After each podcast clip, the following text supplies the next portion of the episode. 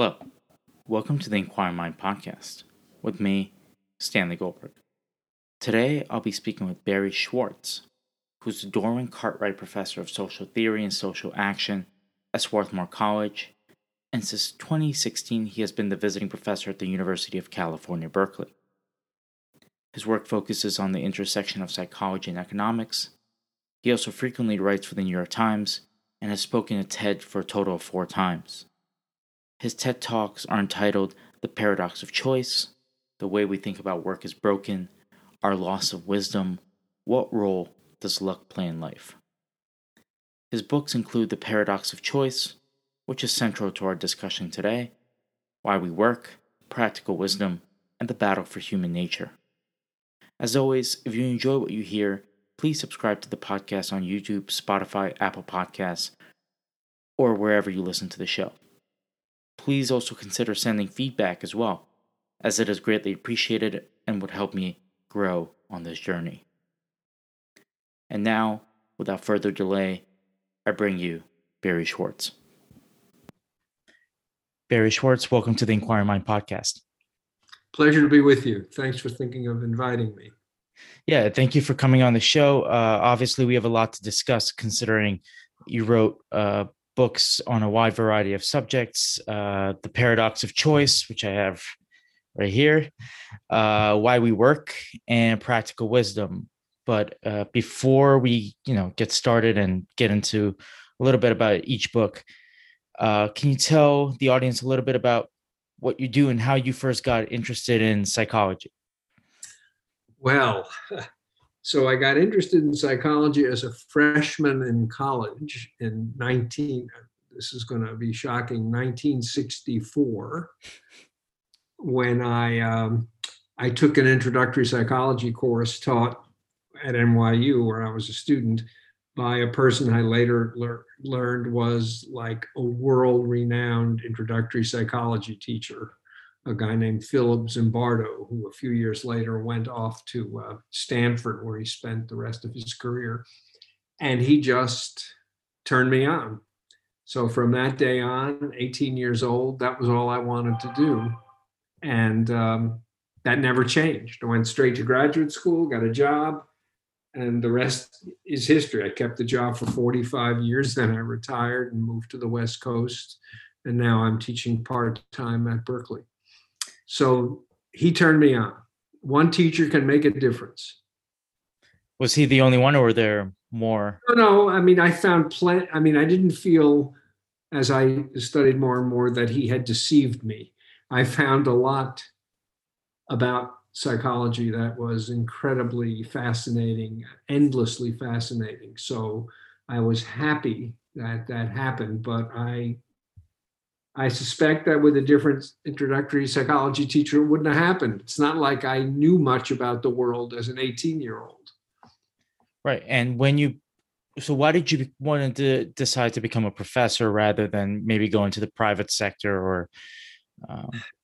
It never even occurred to me um, to go into the private sector. The thing about uh, being becoming a professor there are two things about it that are were attractive. One is I really thought that teaching the next generation and the one after that was about as good a contribution as one could make.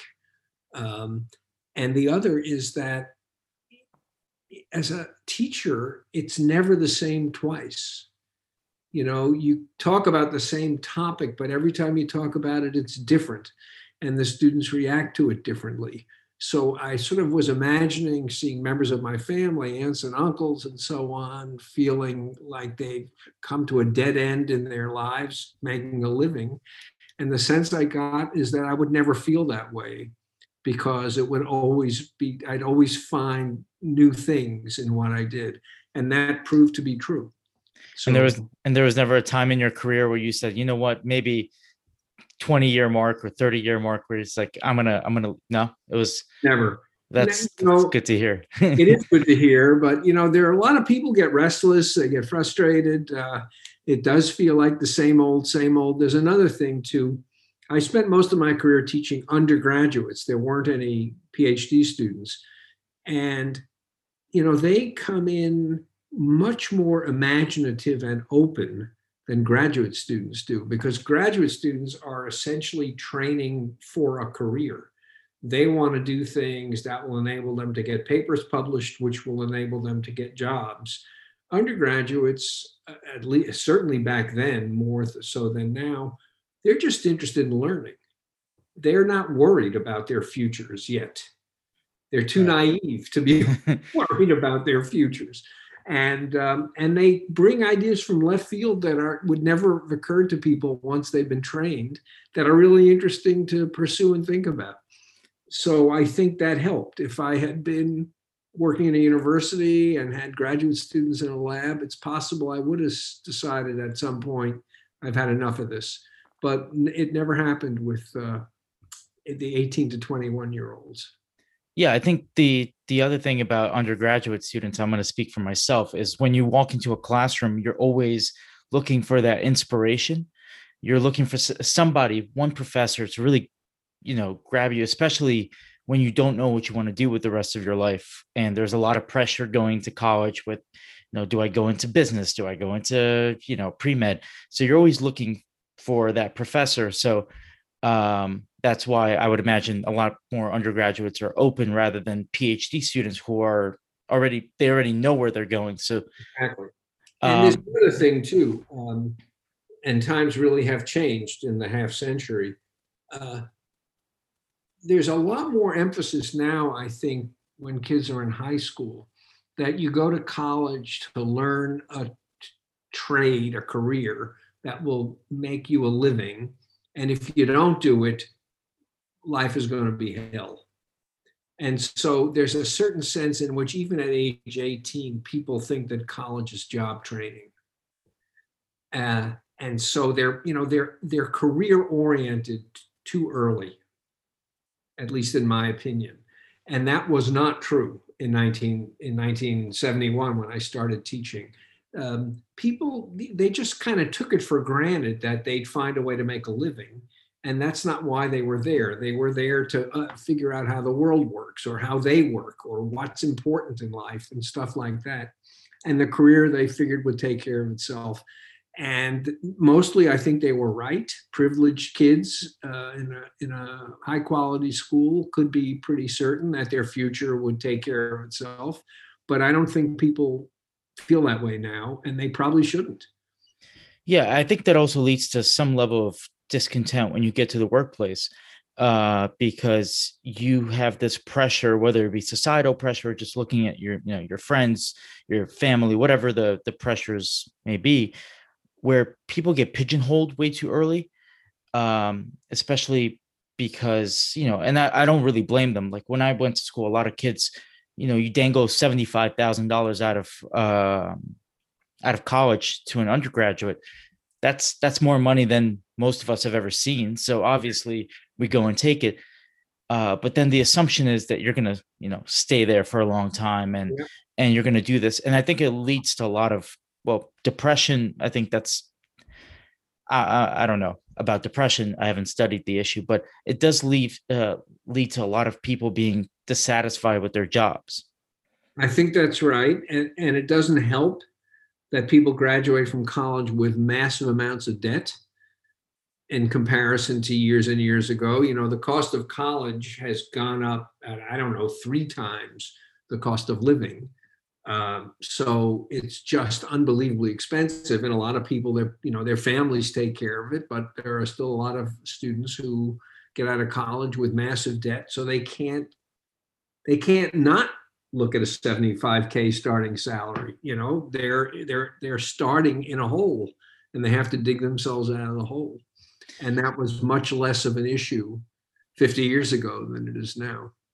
Yeah 100% so obviously i mentioned that you've written on a wide variety of subjects. Uh, let me start with uh, the book i had i showed before the paradox of choice. How did you first get interested in this topic and uh, do you think the ideas that you wrote about, uh, I would, what is it, 15 years ago? This book more, was first published. Yeah, more than 15 years ago. Do they still hold up? All right. So I got interested in it um, in a kind of convoluted way. Uh, I had spent a lot of time thinking about what ha- sort of having an economics driven view of the world does to people. And I think it mostly does bad things to people. You know, thinking about uh, people as essentially self interested, trying to get as much material benefit as they possibly can out of every decision they make, every interaction they have, um, uh, undermines, destroys, erodes uh, our willingness to aid one another, our willingness to commit time, energy, and resources to the well being of other people, our willingness to cultivate and maintain relationships, and so on. Uh, but but you know the one thing that stopped me short when i would write an article or something that criticized the market um, was that the market catered to freedom of choice and everyone everyone thinks that freedom of choice is a great thing and the more choice people have the better off they are the happier they'll be and so whatever the pitfalls of having too much market influence on education, on medicine, on law, you name it, it was worth it because it, it's, it's what enabled us to be free. And then this paper appeared that was a study showing that when you give people some choice, they're, ha- they're, they're happy to choose and they're satisfied with what they've chosen. When you give them a lot of choice, instead of being liberated by it, they're paralyzed. So this study was published in uh, 2000, uh, and uh, it showed that though choice is good, there can be too much of a good thing. And this was my window into continuing the sort of critical work I had done about, about the limits of markets, because even choice, the one thing that free market economics does best, has its limits. Uh, and so I started looking around, and uh, and the book I wrote, which is mostly a, description of other people's research, not my own, uh, was basically meant to convey to people how it could be that although some of uh, cho- some choice is good, more of it can be bad. Uh, and in your second question, which is the book is now close to 20 years old, is it still true? the answer is it's true to the fourth power. It's it is as bad as it was in when I was writing this book. It's much worse now. Um, you know, the internet basically didn't exist in a serious way, or at least internet commerce didn't really exist. And now it's exploded. So, you know, and streaming didn't exist. And now it's exploded and covid exploded it even more since nobody goes out of the house. So so as bad uh, as a as bad a problem as it was in 2000 2001 it's worse it's a worse problem now. And i think we see it in people's sort of perpetual state of stress and disappointment with the decisions they make and inability to pull the trigger so yes it is still with us and let me make something clear. It is not no it, not everyone has this problem. Some people have no problem making decisions no matter how large the set of options is. And even those who do have problems don't have problems in every part of their lives. They're they welcome all the decisions when it comes to restaurant choice and they are annoyed with it when it comes to I don't know choosing an apartment or uh, or buying groceries. So I don't want to suggest that this is this is a problem that plagues everyone. It plagues many people much of the time and leads to paralysis, to bad decisions, and to dissatisfaction even when people make good decisions. Yeah, I think if you take your hypothesis on, on face value, it can seem almost like an oxymoron because how can too much choice? Because in some ways, Americans especially have been programmed to uh, to think that more choice equals, you know, it's better. I'm no, an econ- exactly right. Yeah, I'm an economics major, and that's pretty much what I've been taught for four years. So, but every um, economics major has been taught. You know, I mean, look, here's the thing: what an economist would say is, if you're happy alternating between Rice Krispies and Cheerios, then you can ignore the 200 other cereals on the shelf So, as far as you're concerned, there are only two. If you're not happy with those two, well, there are options. And so, people who are satisfied, adding an option makes nobody worse off. If you don't need that option, you'll ignore it, and it will make somebody better off.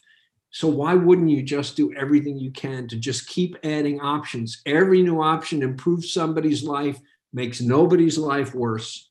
This is paradise. it turns out they're wrong. It does make people's lives worse when you add options. Yeah, similar similar to your example in your book where you first realized this issue and uh, you walked into a Gap, if I'm not mistaken, yeah, to buy jeans right. and, and, to have what 15 different types of uh, relaxed fit, slim fit, all this, yeah. all this stuff.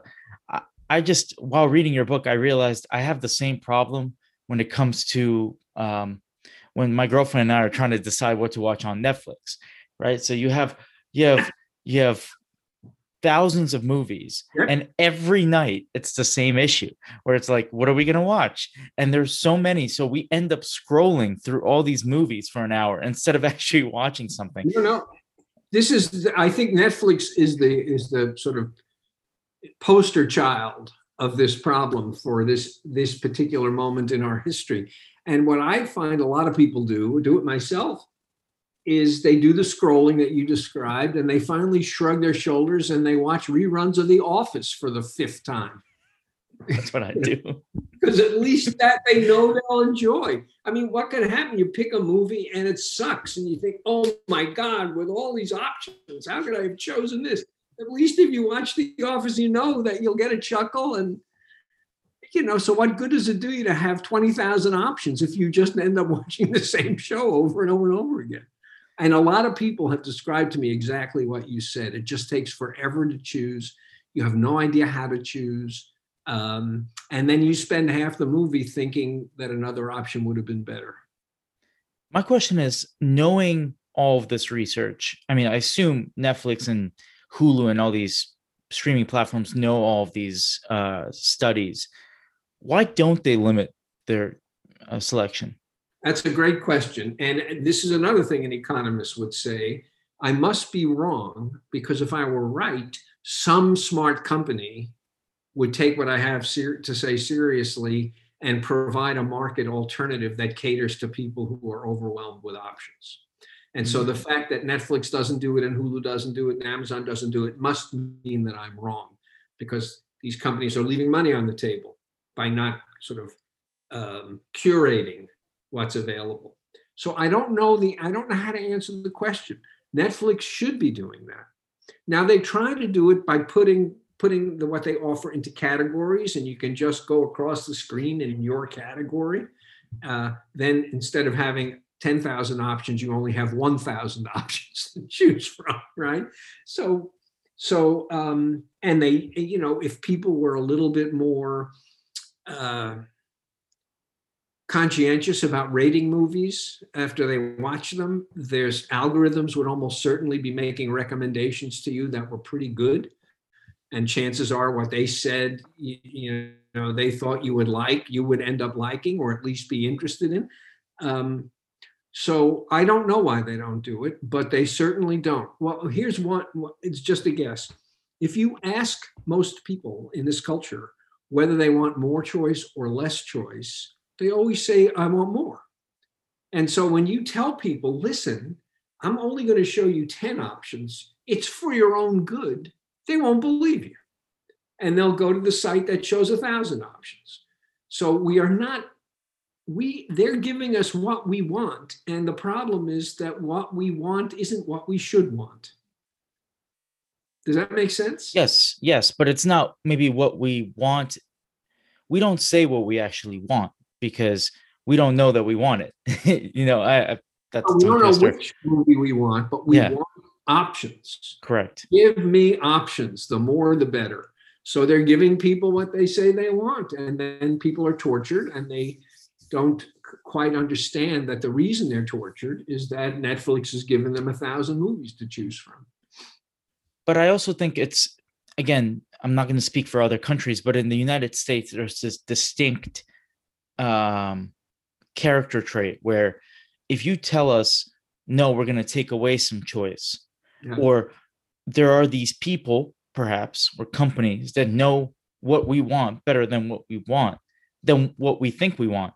Yeah. Uh, then we think it's an infringement on our oh, rights. Absolutely. There's no question about it. You pay a huge price for um, it's funny though, because if you make it invisible enough, you know, the uh, you know, all the social media do this. They basically tailor the feeds we get to the feeds we've looked at in the past. Mm. And it feels like we're these autonomous people making our own decisions when in fact, you know, under the hood, Facebook is tailoring what we see uh, to be consistent with what we've seen before and what we've, you know, what we've liked. So we're a lot less autonomous than we claim to be. We kid ourselves a lot about how autonomous we are. And this has always been true. When you go to the supermarket, things are arranged in shelves to, to manipulate the crap out of you. Mm-hmm. You know, everyone knows the stuff at eye level so sells better than the stuff that's low down or high up. Stuff on end cap sells more than the stuff in the middle of the aisle. And uh, you know, manufacturers pay a lot of money to supermarkets for product placement. So you go in thinking, I know what I like, I know what I want. And in fact, you walk out with stuff you didn't come in looking for. Mm-hmm. Happens all the time. So it's a little bit of self-deception. Uh, nonetheless, if you ask people what would you choose a place that offers you 50 movies or a place that offers you five everyone would go with 50 so you're just catering to what the market wants yeah i think in the in the case of say movies or you know streaming platforms all that it's a little easier to to prove to people or to show people that you know what maybe less choices is better. When it comes to serious like social issues some uh, or policy such as healthcare that i think you touch on in your book um, that's that's a harder a way harder sell where you it can say a way harder sell but it's even maybe even more true because uh, you know are you in a position to decide whether you should have surgery or chemotherapy for your cancer I mean, are you an expert? Mm-hmm. You, you, you, we want to be in control of our healthcare. We don't know squat about what's relevant. At least when with movies, we kind of know what we like. We don't know what what our healthcare decision should be. It's true you don't want to simply be forced to do X rather than Y, but you sure as hell want guidance from the people who ostensibly you know spent years and years studying the field so that they can make an intelligent recommendation. Um, so I think with important, really important decisions, our lack of, uh, of knowledge in the domain is, is quite substantial. Um, uh, and it seems to me we see this in the incredibly disparate way people have responded to recommendations regarding COVID. You know, do you let, do you do what the science says? No, I'm a free agent. I'm going to make my own decisions about how contagious this disease is. Why should I listen to the scientists? I know better than them. I'll take my chances. It's preposterous. But even but, then you're but even then you're taking on the opinion of somebody else. Like even the people that don't quote unquote listen to the science, they listen to somebody else and they, they just yeah, purely regurgitate the words of somebody saying something contrary to the science scientists. That may be true, but that's not. I, I don't know that that's how they see it from the inside. They yeah, think they sure. make their their independent decision makers. Yeah. Uh, looking at the evidence and deciding that you know I don't know the vaccine has an implant and Zuckerberg is going to be able to read your mind, or some preposterous uh, uh, uh theory. Uh, so so um, I think we need to be guided in many of our decisions without being compelled. You know, there's this um, there's this there's this uh, line of work that's started to be d- done as policy in uh, several countries, including the U.S. It sort of goes under the general heading nudging. Mm-hmm. You don't force people to do anything. What you do is you set up the environment, the choice environment, so that it's really easy to make one choice and hard to make the other. So I'm not forcing you to be an organ donor when you renew your driver's license. You are free to opt out. However, when you go to renew your driver's license, the default is that you will be an organ donor. So it's not required. You can choose not to be, but if you don't choose anything, you're an organ donor. Now, that's not the way it works in the United States. In the United States, you have to opt in to be an organ donor. In many European countries, you have to opt out. In European in countries, organ donation uh, rates are roughly 95 to 98 percent. In the United States, about 25 percent. Do you think Europeans are nicer than Americans? I don't think so. It really is all about engineering the choice environment. Same comes with putting money away for retirement. Most companies, it's opt in, take 5% of my paycheck and put it into a 401k. You can do it the other way around. We're going to take 5% of your paycheck and put it into a 401k unless you tell us not to. If you do it that way, m- many more people start putting away money for retirement way earlier. And so that's a kind of compromise where nothing is compelled, but you pay attention to structuring the environment so that it is really easy for people, when people choose, it's easy for them to choose what's in their best interest. And that also is very controversial. You know, I don't know if you if you're aware of this, but when when uh, ex-president Trump started raising money um, in anticipation of his leaving office, there was these, um, you know, um, uh, online donation forms that went to his long list of uh, supporters, and there was a box that said, "Make this a monthly contribution," and that box was pre-checked. So you had to uncheck it. So you give 20 bucks, and without realizing it, you're giving 20 bucks a month from now until the end of time and people had no idea that that's what they were doing they, they finally got clued in and they and they actually protested to some i don't know the, the national election uh, board and the the trump organization was forced to return i don't know 20 million dollars to people who had accidentally committed themselves to making a, a, a, a monthly contribution when they had intended to make a one-time contribution.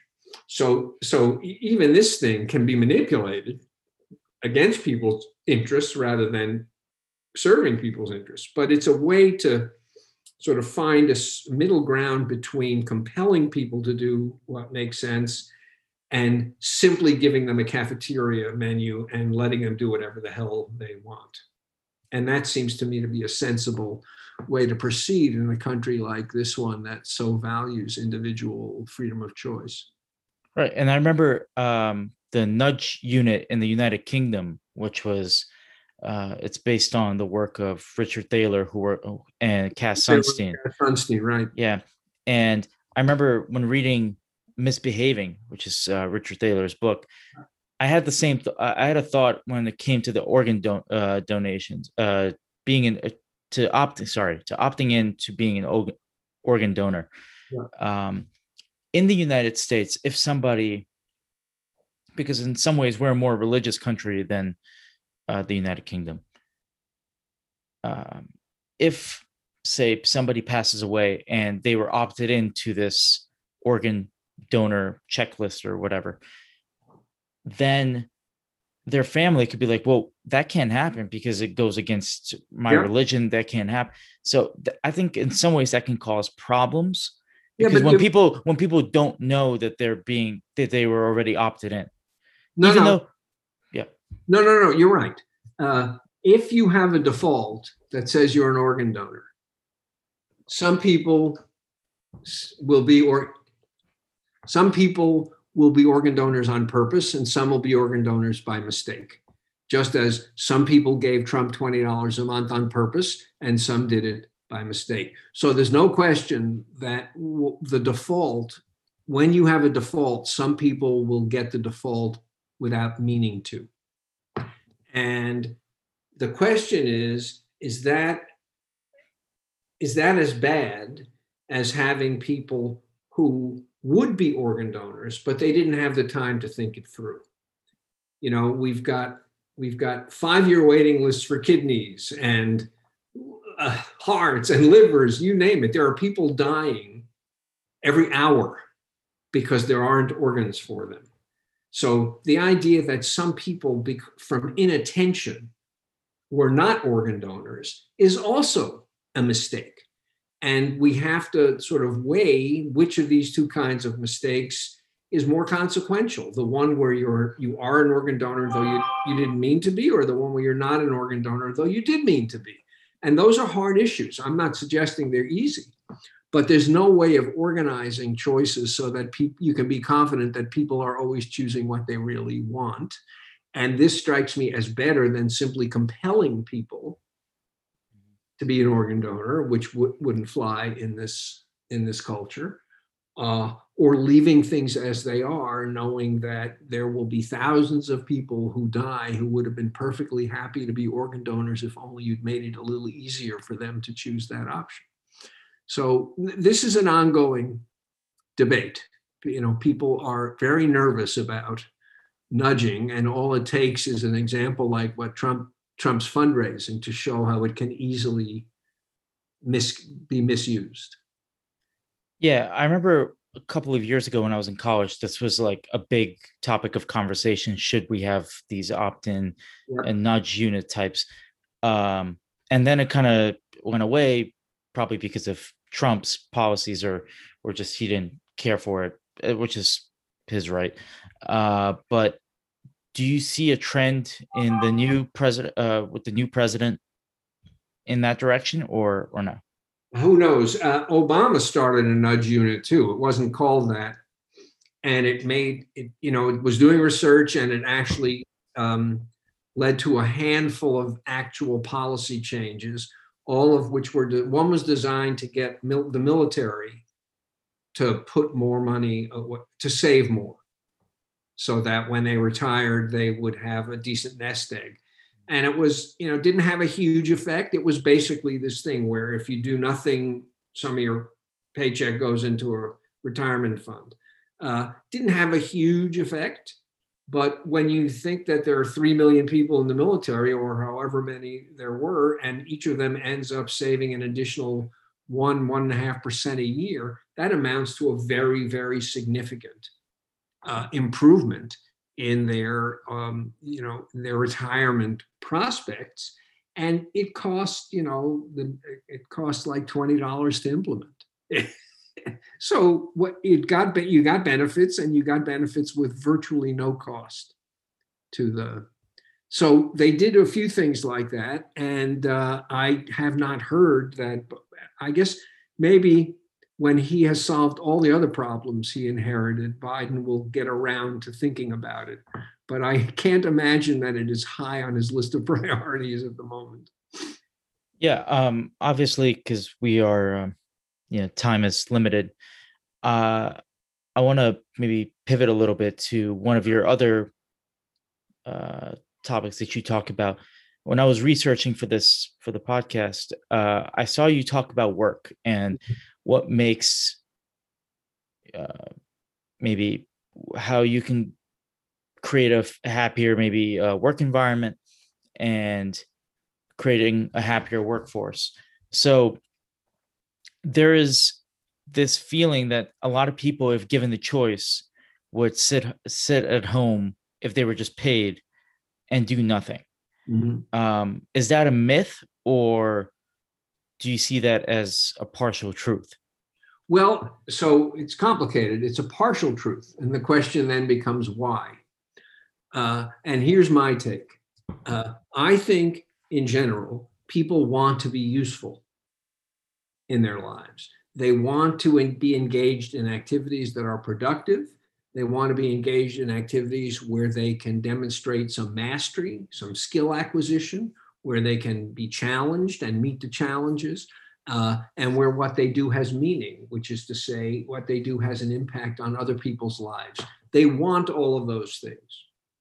Uh, so if society were full of jobs that offered people autonomy, discretion, opportunity to get to get good at things, um, uh, and meaningfulness, I don't think anybody would stay home. The problem is that society is not full of jobs like that. It's full of jobs where you're basically just doing the same thing over and over and over again.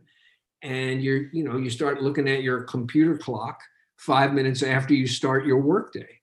So, given the kind of work that most people actually have, I think they probably would be happy sitting on a couch eating, eating chips, trying to decide what Netflix movie to watch. But that's not because people are basically lazy. It's because we have structured work to basic to essentially take all the meaning out of it. And you occasionally see people in jobs of that kind who manage to find meaning in it. Is an example I sometimes give if you're doing retail in a mall, your job is, you know, sell as much junk as you possibly can in the course of a day. And you can't wait till work is over so you can go, you know, get pizza and, and beer with your friends and complain about what a horrible workday you've had. That's one view of what selling retail is. But here's another view. Everyone who comes into your store has a problem. Not a big problem, some problem. You know the merchandise, you know the strengths and weaknesses of the various products. If you take your job seriously, you can solve that problem. And in some small way, make that person's life better. And so you have dozens of opportunities every single day to make other people's lives better. Now, who thinks about their job in retail in that way? Virtually nobody. Why? I mean, it's it's it's actually a, a fact, right? You go into buy an item of clothing. I was going to say jeans, but since nobody ever sees anybody's bottom half, I don't think there's been a lot of jeans being sold. So t-shirts, sweaters, what have you, sweatshirts. You go in to buy something. You do it because you need it. And this person can solve your problem. This person who's selling to you. And if you succeed in getting something that's more or less what you were looking for, your your day has been improved and multiply that by thousands and thousands, millions of people, and all of a sudden, working retail, you are in the problem solving business and not the selling crap business. Now, why is it that people don't think about their retail work in that way? Hospital janitors, they clean, they mop floors, they empty trash cans, they do all that stuff. Some janitors think their job is to do whatever they can to help doctors and nurses in what they need help with and to ease uh, ease the stress and anxiety of patients and patients' loved ones. Now, none of that stuff is in their job description, but some of them find a way to recraft the work they do so that what they do is central to the mission of the hospital and eases an enormous amount of suffering, psychological pain on the part of patients and patients' families. All of a sudden, the people who are, you know, in some sense invisible in the hospital not only become visible, but become essential to the experiences of patients and patients' families. And again, during COVID, all of these invisible people became heroes because they were frontline workers risking their lives so that we would have toilet paper uh, and um, you know yeast and flour so that we could bake our breads and wipe our behinds and so on and so forth. And you know, every night at seven, we open up our windows and give them a round of applause. Well, they were just as much heroes a month before COVID as they were after. But we basically regarded them as invisible and they regarded themselves that way too. You know, they they got no respect for the work that they did. And it's hard to respect yourself when nobody around you respects you. So for a short time, our attitude toward these, these kinds of workers changed. Will it last? I'm guessing it won't, that they will go back to being invisible. And so I think that if we actually paid attention to answering the question, what can we do to the shape of our workplaces so that people want to go to work every day? Then you'd find virtually nobody who wants to sit on a couch eating chips and watching Netflix movies. But we haven't asked that question as a society. And um, the result is that most people spend half their waking lives doing something they'd rather not be doing. And that's an enormous waste of human time and potential. And I- as I- you said, leading in, it makes, you know, it, it costs people an enormous amount of their ha- of happiness that they would otherwise be experiencing if they came home every day feeling that they had done a good day's work and and made a difference.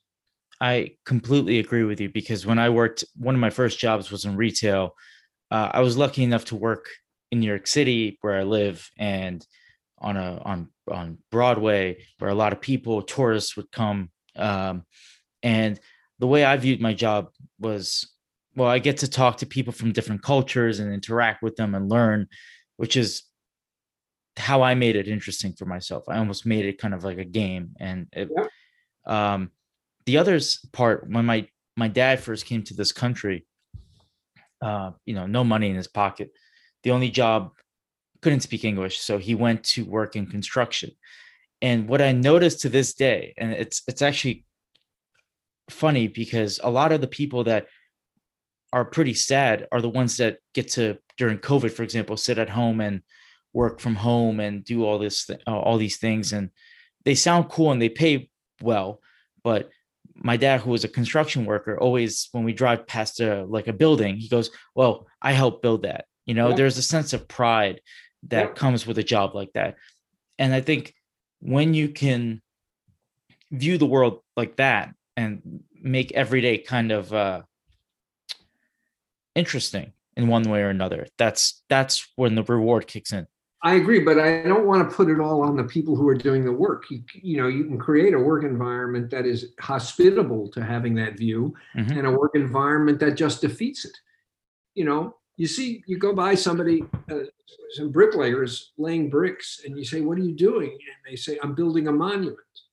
Well, they're not building a monument, they're laying bricks. you know, but if you have, if you are encouraged to take ownership, of what the collective is engaged in, then of course you're building a monument. There wouldn't be a monument without you laying those damn bricks. So there's a lot there's a lot that we can do to find meaning in the work we do. But there's a lot that the people who supervise us, who pay us our salaries can do to make it easy for us, relatively easy for us to find meaning. And and people have just systematically ignored the importance of that when they make decisions about how to uh, how to organize work. It's all about faster, cheaper, bigger. You know, how quickly can I get this shipment of whatever you've ordered on Amazon to your doorstep? And so I create fulfillment centers with a focus, 100% focus on speed and efficiency and not on what that work feels like to the people who are doing it. Doesn't Yeah. have to be that way. I 100% agree. Obviously, again, because we have five minutes left, uh, uh, I, I have a lot to ask, but uh, maybe for a future time we could do this again. Uh, I wrap up every episode by asking two questions, so I'm going to put them into one, and you can answer them in any order you so uh, you see fit. Uh, the first one is, uh, what gives you hope for the future, and uh, especially with these uncertain kind of COVID times. And the second is what are what are five books or more on any topic, fiction or nonfiction, that you would recommend to, to Huh. anyone? Well, that second one is hard. Uh, it always Uh, get it always gets people.